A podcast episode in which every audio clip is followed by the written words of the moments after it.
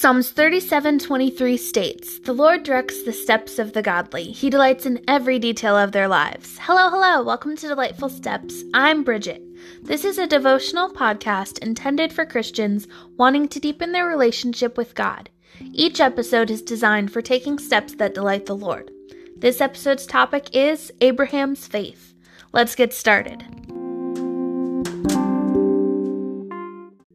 Genesis 22 1 through 18.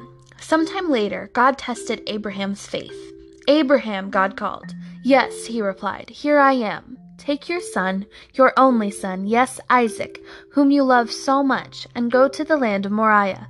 Go and sacrifice him as a burnt offering on one of the mountains, which I will show you.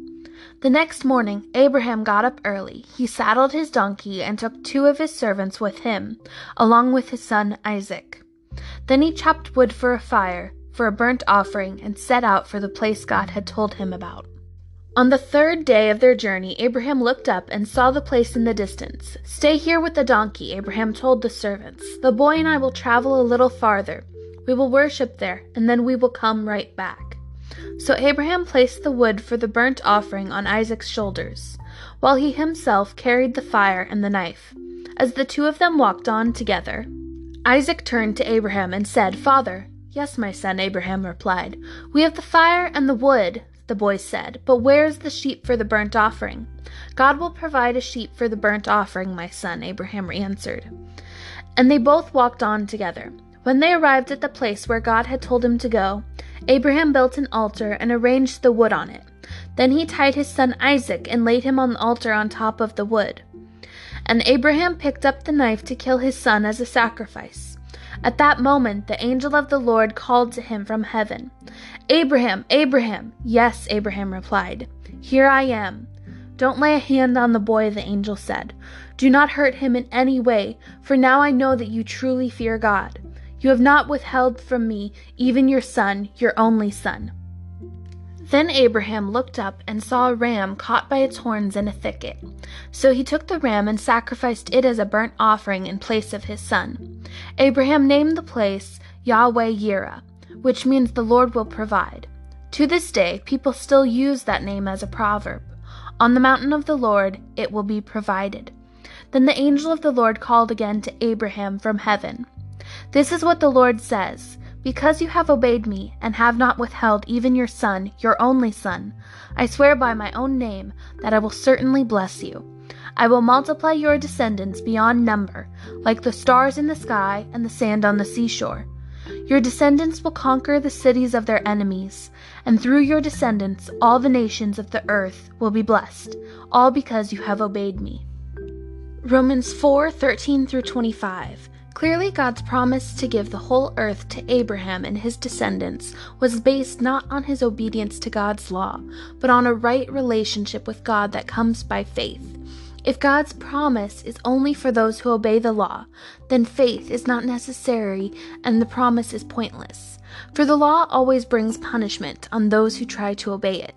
The only way to avoid breaking the law is to not have a law to break. So the promise is received by faith. It is given as a free gift, and we are all certain to receive it, whether or not we live according to the law of Moses, if we have faith like Abraham's, for Abraham is the father of all who believe. That is what the scriptures mean when God told him, I have made you the father of many nations.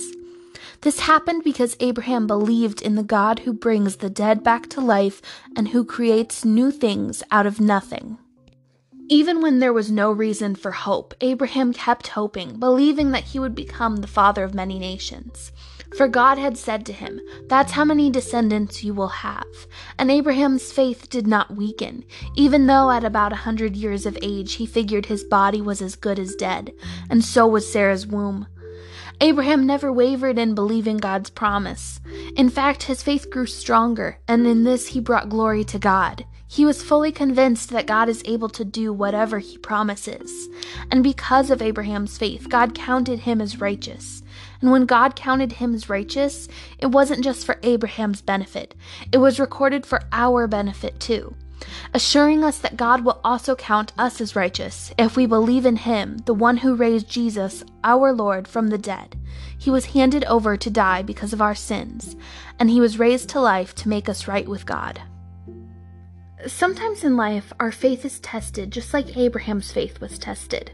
It helps us grow stronger spiritually when we trust God through those tests. Abraham trusted God even though God asked him to sacrifice his only son. But God saw that Abraham's faith was great and he provided for Abraham. Abraham's faith never wavered, and because of that, God called him righteous and rewarded Abraham for his faithfulness and his hope. We need to strive to be righteous like Abraham through every trial and test that we have in life, because God will be with us through it all, because He is our comforter, our provider, our hope, and our God. Here are some steps to being righteous like Abraham. Step one be faithful. Take every opportunity to grow your faith, to strengthen your faith, because God will be with you always. He will be with you through every moment. You'll need only to trust Him through those moments. Step two be hopeful. Know that God will not abandon you because He loves you and He cares for you. He will fulfill all of His promises and provide for you.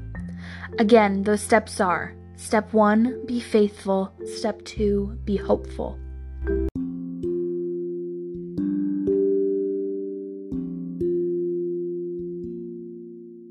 Thank you for tuning into Delightful Steps. If you'd like to get updates on new episodes, you can follow the podcast on Instagram at Delightful Steps. Tune in every Friday to the Delightful Steps podcast so we can continue to take steps together to delight the Lord.